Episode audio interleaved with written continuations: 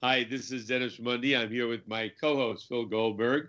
Our podcast, Spirit Matters, found at spiritmatterstalk.com. Our guest today, Mr. Peter Sterios. He is an author, a yoga teacher. He has quite an amazing and uh, multifaceted background. His book is uh, uh, Gravity and Grace. We're going to uh, talk to him about his background, but we're definitely going to get into the book today. So, uh, Peter, thank you so very much for taking the time to come on with us today. It's my pleasure. Peter, um, I am not uh, fully aware of your work. I got your book and uh, press release from Publicists, and I'm really uh, eager to hear uh, more about your story. Tell us, if you can, quickly, uh, sort of uh, uh, your uh, spiritual history and what brought you to the practice and teaching of yoga. Um, I had a very unusual introduction to, to my first yoga class, and I would have called myself the most unlikely candidate to walk into a yoga class. However, w- once I experienced it, the athlete in me found it, it very um, uh, exciting and challenging. And uh, it was purely that kind of exercise at the start of my practice. And what, what I've discovered, you know, over many years, decades now, really, of practice is yoga has this magical way of taking what appears to be a simple body exercise and revealing let's say these other layers of ourselves. And that that that was me you know it, it would not be someone looking at my resume before i went to my first yoga class. I would not be a good candidate but it just um, I, I, I gotta have to say it was luck or karma or grace that made me uh, link uh, or connect with yoga, and it's been with me for the last 45 years. And you've been teaching in San Luis Obispo how long? I've been teaching yoga 35 years now, and wow. uh, I spent 10 years overseas in New Zealand, uh, and I'm sure we'll talk a little bit about those years, and then spent a year and a half in India, um, and then made my way back to California, and luckily back to San Luis Obispo, which is a pretty magical place in itself. Right. Don't uh, be uh, careful. don't you don't want too many people moving there. it's too late. It's, it's happening. Peter, I, I, have to ask you this question. Uh, I'm jumping ahead of what I usually ask at this point, but I, I read that you uh, taught yoga at the White House, and actually, uh, you, you, did work with Michelle Obama. And I have to say, when I had my radio show, I had the great honor of interviewing her. And you you also did work at the Pentagon back in the day in the 70s uh, when I was teaching TM, I, I taught at West Point Military College there. So uh, I have a little familiarity with both those, uh, Michelle Obama and, and the Pentagon. But tell me, how did all that happen and what was it like? Well, um, this this uh, exercise of writing a book made me go back and relive many of these stories. And and at the end of writing, I realized what an amazing string of consistent coincidences I've had in my life. It as as crazy as this is going to sound, I went to a birthing class what 12 years ago when my daughter uh, when my wife was pregnant with our daughter and at the birthing class one of the other students was um, an, a talent agent in los angeles and my wife and her hit it off uh, and they stayed connected and literally probably another year or so after that, out of the blue, we get this phone call from this woman. And as it turns out, the White House's uh, event planner's wife was a yoga teacher, and they needed a male teacher. And this uh, event planner's wife called this agency in Los Angeles and said, Hey, we need a male teacher, preferably someone who's been around the block a few times. Um, and is not a celebrity teacher. You know, they, they wanted someone who was skillful but n- not a big name. Mm. And frankly, this this uh, woman that we met in the birthing class, I think maybe I was probably the only yoga teacher she'd ever met. and and so she called and. It, it was only like three weeks notice. Uh, what are you doing in three weeks? And I looked at my calendar, and that weekend this first event, uh, I was free, amazing, amazingly, and uh, and so we we had this kind of very uh, quick introduction to the Obamas, and the event is an annual event that they do, and and Michelle was someone who literally transformed this big day after Easter event for the White House, which in the past had been you, know not so much oriented towards health and fitness. And with her anti-obesity initiatives she brought in all these professional athletes to give little uh, clinics and seminars to the children and, and families, uh, White House staff, and invited people from around the United States. And uh, they started inviting, in the beginning, it was 12 yoga teachers. I was one of the 12 uh, to teach yoga classes. And, you know, that the event, the I think they call it the uh, annual Easter egg hunt or something like that. They 30,000 people come through the, you know, lawn, south lawn of the White House during that day. And we literally started teaching yoga at six o'clock in the morning and, and finished teaching at six o'clock at night. I mean, it was a very wow. full day. Can we assume you haven't been invited back by the Trump administration? uh, you can assume that we we were invited back uh, three years uh, by the Obamas, and then um, my my schedule got pretty busy, and and we we weren't able to go back after that. But um, then the Pentagon. Th- this is another kind of coincidental thing. I I was teaching a a retreat down in uh, San Juan del Sur, Nicaragua, on the beach, and uh, it was a week long retreat where two of the women in the uh, retreat were sent by their husbands. They were both officers in the Marine Corps and their husbands also military people. They s- sent their wives away for a little R and R to my yoga retreat. And at the end of the week, one of them, who was a lieutenant colonel, said, "Would you come to the Pentagon and talk to us about this experience we just had with you?" And I said, "I'd love to." So this was like a year and a half ago, and and so I I went uh, with my wife and daughter. We got uh, again part of a group of I think it was ten professionals that they invite twice a year to a day, you know, and you know, wine and dine in a way by the Marines. They share their expertise with us, so we are like ambassadors for what they do and how they train their uh, officers and soldiers, and and then we shared with them what we do and how what we do might be beneficial to the Marines. And as a result of that day, I've, I've been invited back uh, in February, coming up uh, next year, to train, I think, 10 or 15 officers at Camp, Camp Lejeune in North Carolina. And this will be my first opportunity to literally be with boots on the ground with the Marines, taking them through some yoga. Wonderful. Um, Peter, uh, your new book is called Gravity and Grace. Um, now, that's a striking title, uh, and uh, it occurs to me that both of those words uh, have many meanings attached to them uh, or can be interpreted in different ways. Tell us what you mean by gravity and grace and why you chose that title.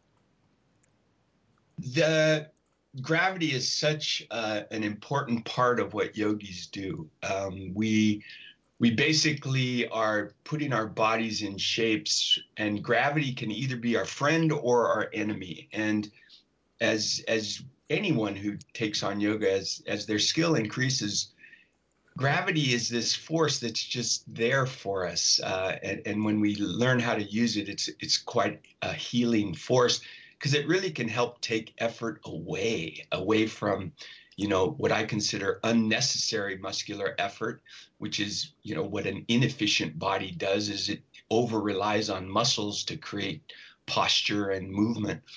Uh, and as we get more skilled at it, we can use what energy we may have been wasting on other areas of our body. And this is where the grace piece comes in. If we believe or if we have this experience that body and mind are inseparable, grace comes into that part of the mind that is really intuitive based. It's it's that place where let's say, the analytical, logical world finds it difficult to um, navigate, but with the understanding of this element of grace, this intuitive wisdom, let's say, that shows up in our lives from time to time, we we begin to trust grace just like we trust gravity. In, in other words, both mm-hmm. these forces are kind of hidden from our five sensory awareness. Uh, gravity is a little bit easier, but literally it wasn't too long ago that no one really even understood gravity. I think it was what the 1600s or 1500s when when Newton and, and all these scientists of the day were starting to figure out, hey, this is something that we can measure and this is something that we can work with. And I personally feel that same way about grace, that we, we have this understanding of grace. I think most people, whether they're religious or not, have these experiences in life where something just is uh, drops into their life and it, it feels like God's grace, let's say. And yet, the, in the quantum physics level, they're starting to peck away at these kind of invisible forces that have you know kind of a spiritual quality to it that in my experience i think there's going to be a day when this idea of grace becomes something that we can measure in a way something that's mm-hmm. beyond our five sensory experience of life and in these other realms let's say these these non-physical realms uh, uh, peter i wanted to ask uh, uh, uh, somebody somebody's listening into the podcast and they have been thinking, you know, I wanted to get into yoga for a long time. Uh, haven't had the time. Now I do, uh, or I'm going to make a commitment to uh, make the time. And uh, if I get this book, Gravity and Grace, will that give me instruction if I actually want to start doing yoga, or do I need to to affiliate or get involved with some class or get some instructor uh, in addition to, to, to looking at the book. So basically, uh, from the book, will how much can they get, uh, uh, uh, or, or is it the book and a teacher that's necessary? I would be, um, let's say, remiss in saying that the book will be all you need to, you know, take up yoga. The, one one of the things that I start the book with is a, a dedication to all the students, teachers, and people that that I've uh, met along my path that have provided me something that no book or podcast or video could ever do, and that's presence. You know, this this exchange that takes place when two people come together, and mm-hmm. so the book is going to be uh, like a guide, let's say, for someone brand new to yoga it's written with very simple English, very very simple language, and it's designed not to let's say teach the um, technical aspects of yoga, but more the the ability to relate to yoga in a simple way and what it is there for in mm-hmm. our lives, you know, both on a physical level and on a psychological level. And there is in the back of the book some uh, section five talks uh, has some very specific things as you begin to uh, uh, practice yoga some very specific practices that you can use to you know prep yourself let's say before walking into your first yoga class but yeah i, I think it's the day hasn't quite come yet where you don't need a physical teacher and and that is something that i highly recommend um, Peter, the subtitle of Gravity and Grace is How to Awaken Your Subtle Body and the Healing Power of Yoga. Um, subtle body is a subtle term. Uh, how do you mean, or what do you mean by subtle body, and why did you choose to put it in your uh, subtitle? It must be an important component of the book. It is. The I think in this modern day of yoga, the and the popularity of yoga has created this um, huge industry. And in a way, the industry, like every industry in America, is it relies on you know success, business success, and capitalism in a way. So to survive, let's say in this environment, yoga's had to adapt to the let's say the competition, which is generally you know fitness based businesses, and and I think yoga has been very attractive to people. Let's say c- kind of crossing over from the gym into a yoga class, and yoga has responded by you know bringing up the level of physicality into the practice of physical yoga, but the physical yoga, hatha yoga, is only one of eight limbs of yoga that was traditionally taught in uh, India, and the other limbs are, you know, beyond the physical yoga. The the other limbs are of a more subtle nature, meaning yogis believe that we're not just our physical bodies; that we have these shells, or in Sanskrit known as koshas, and these shells operate on the non-physical levels of our being, and um, so the subtle body is a term that I use because I've purposely avoided um, direct uh, quoting of Sanskrit in my book. I, I use it in brackets next to English words that I've chosen, but I, I wanted the book to be something that anyone who's an English speaker picking up the book and understanding with simple terms what some of these subtle components are. And the reason that the healing power of yoga is in there, yoga obviously on the physical plane only has the ability to make people feel really good. And just like any exercise, we can create this amazing experience, um, you know, producing all these feel good hormones in our bodies um, and and just having this experience that working out provides us However, there's so much more to yoga, and and the healing isn't just healing, let's say, a physical injury. It's it's healing psychological challenges, he, bringing balance to one's life psychologically and and beyond. It, once we kind of delve beyond the layers of mind, we we get into these so-called spiritual layers, and and there it's it's like any spiritual tradition. We're the yogis of, of those early you know generations they weren't that concerned about the let's say the physicality of yoga only as a means to access these inner qualities of mind and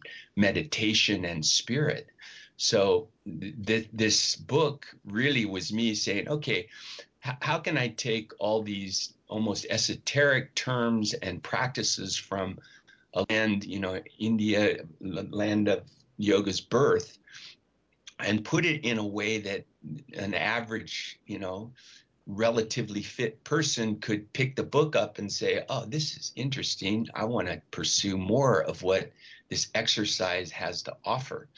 And it's also, the book's also written to help people working with physical limitations because a lot of the seeds that I drew from in writing the book came from the rugby injuries and other competitive sport injuries that I brought to my mat the first time. And mm-hmm. the list of those uh, injuries and imbalances was pretty extensive. Mm-hmm. Uh, Peter, I wanted to ask you about the relationship of yoga, and, and by yoga, I, I guess I mean asana, physical yoga, to uh, breathing, pranayama, and also to meditation? Sure. Um, in in the style of yoga that I started with, uh, which is uh, a very rigorous yoga developed by an Indian man named BKS Iyengar, and and he had some pretty strong ideas about pranayama following asana, and and he rarely taught beginners anything about the breath, and and I as a, a young student, I observed, uh, or let's say I um, honored that request of his until I got these injuries playing rugby. And what happened after hurting myself uh, in rugby, I I found that if I didn't pay attention to my breath, I hurt worse the next day. And breath was really this was where these injuries were such gifts for me because it started to teach me that breath without you know movement without conscious breathing is really dangerous, frankly, and especially if you're injured or have limitations. So, eh, what what I started to see was that uh, the instructions for pranayama often say it's dangerous, but simple pranayamas, these very basic ideas that I talk about in the book, the qualities of the breath, the sound of the breath, the rhythm of the breath, and the texture of the breath. Those are things that anyone, even a first time beginner, can start to experiment with. Mm-hmm. And those three qualities of breath is what really changes a beginner's experience to yoga. If they're equipped with conscious breathing, it makes some of the physical struggles, if, if you're tight or, or weak, it makes some of the physical s- struggles more manageable. And then these two streams of uh, thought, the physical part of yoga and the, the breathing part of yoga, just naturally uh, merge. They, they start together, they stay together, and they ultimately carry you into the even more advanced practices of meditation. Uh, Peter, in the opening sections of your book, you mention a sort of turning point moment in your life when um, uh, your teacher at the time said something uh, that was uh, kind of received as an epiphany. Who was that? Who was it? What did, yeah. what was said, and why was it so uh, important? Well, my teacher of 20 years was a, a Hungarian man um, that lived in Australia. His name was Shandor Remete, and he learned yoga with his dad when he was six. He studied with BKS Iyengar for decades and took annual trips to India to take both himself and his students, and and really was in many ways. Uh, not a biological son, but really a, a, yogic son of BKS. They were they were quite close, and uh, I met him in New Zealand where I was playing rugby at the end of my rugby career due to injuries, and uh, and it was the first male teacher I'd ever met. Uh, back in the '70s, there weren't hardly any males doing yoga, let alone teaching it in the states, and uh, and that was something that I really was attracted to. He was a man, he was an athlete, he had all these kind of similar traits of, that I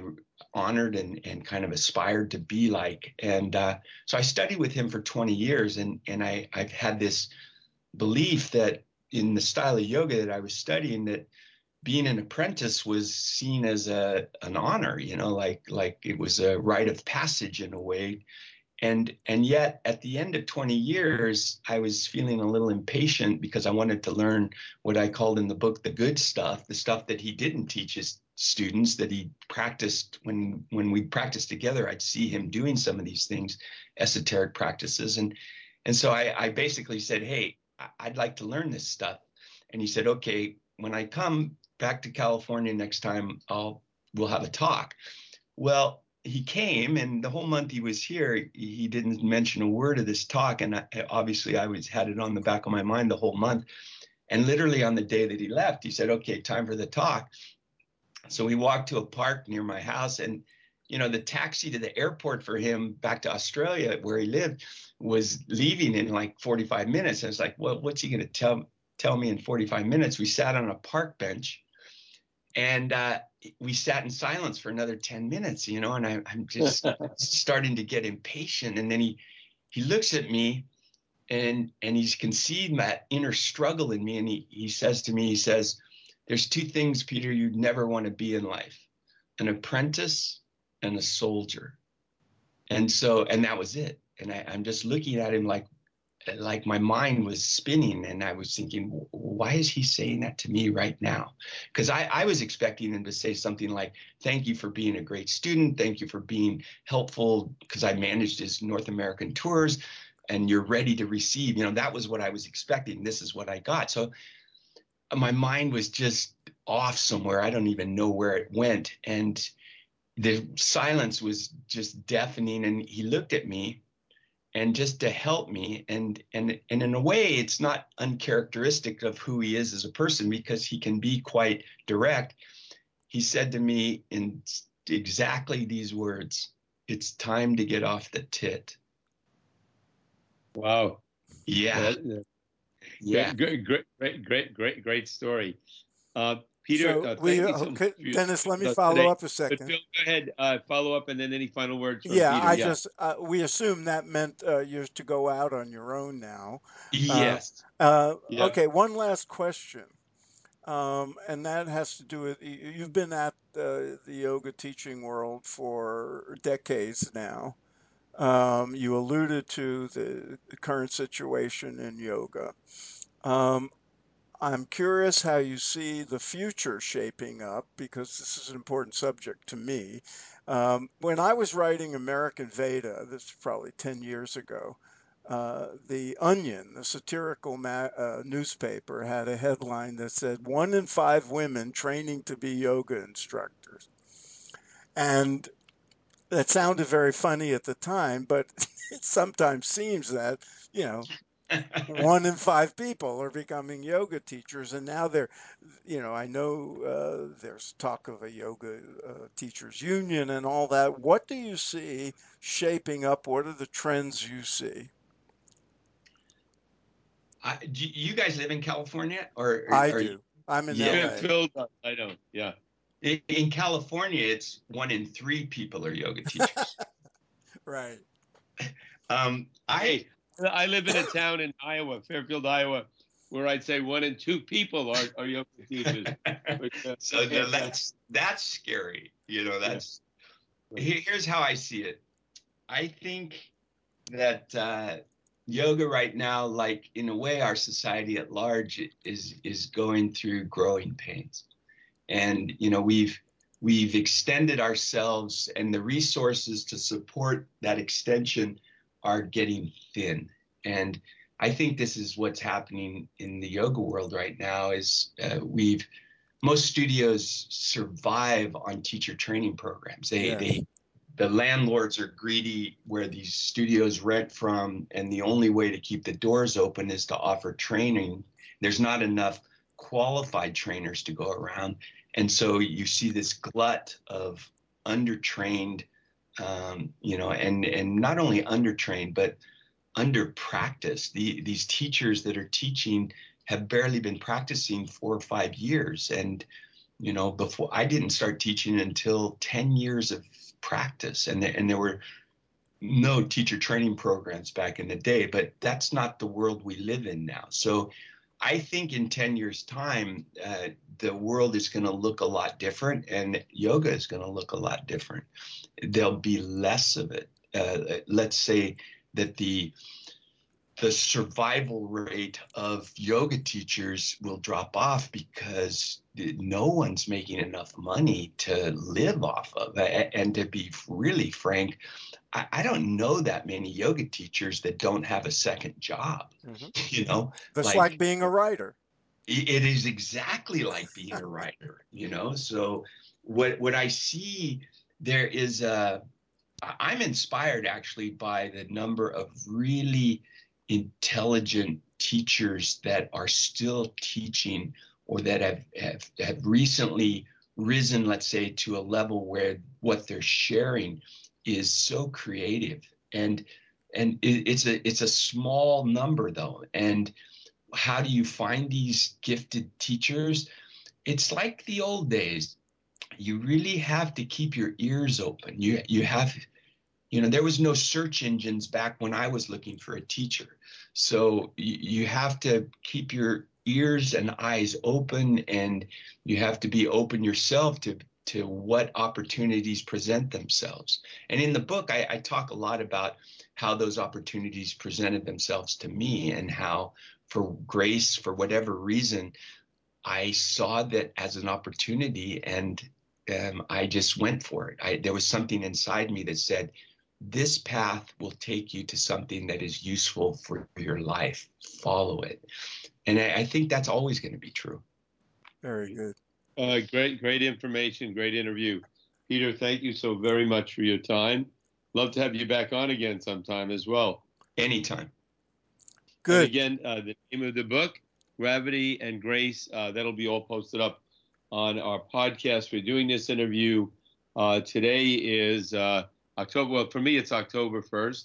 Oh, no, is it October 1st? yes, yeah. it is. It is. So we'll post this up in the next couple of weeks, and then uh, somebody could be listening to this uh, far into the future since it's a podcast. And uh, uh, Phil is in Los Angeles, and I'm in Gothenburg, Sweden right now. And you are in uh, North. Where in California? Central Cal, Southern San Luis Obispo. Great. So through the mo- uh, miracle of modern technology, uh, yoga spread worldwide. Uh, thank you so very much for your time, Phil. Thank you, Peter. We'll be in touch. Thank you. I assume we're.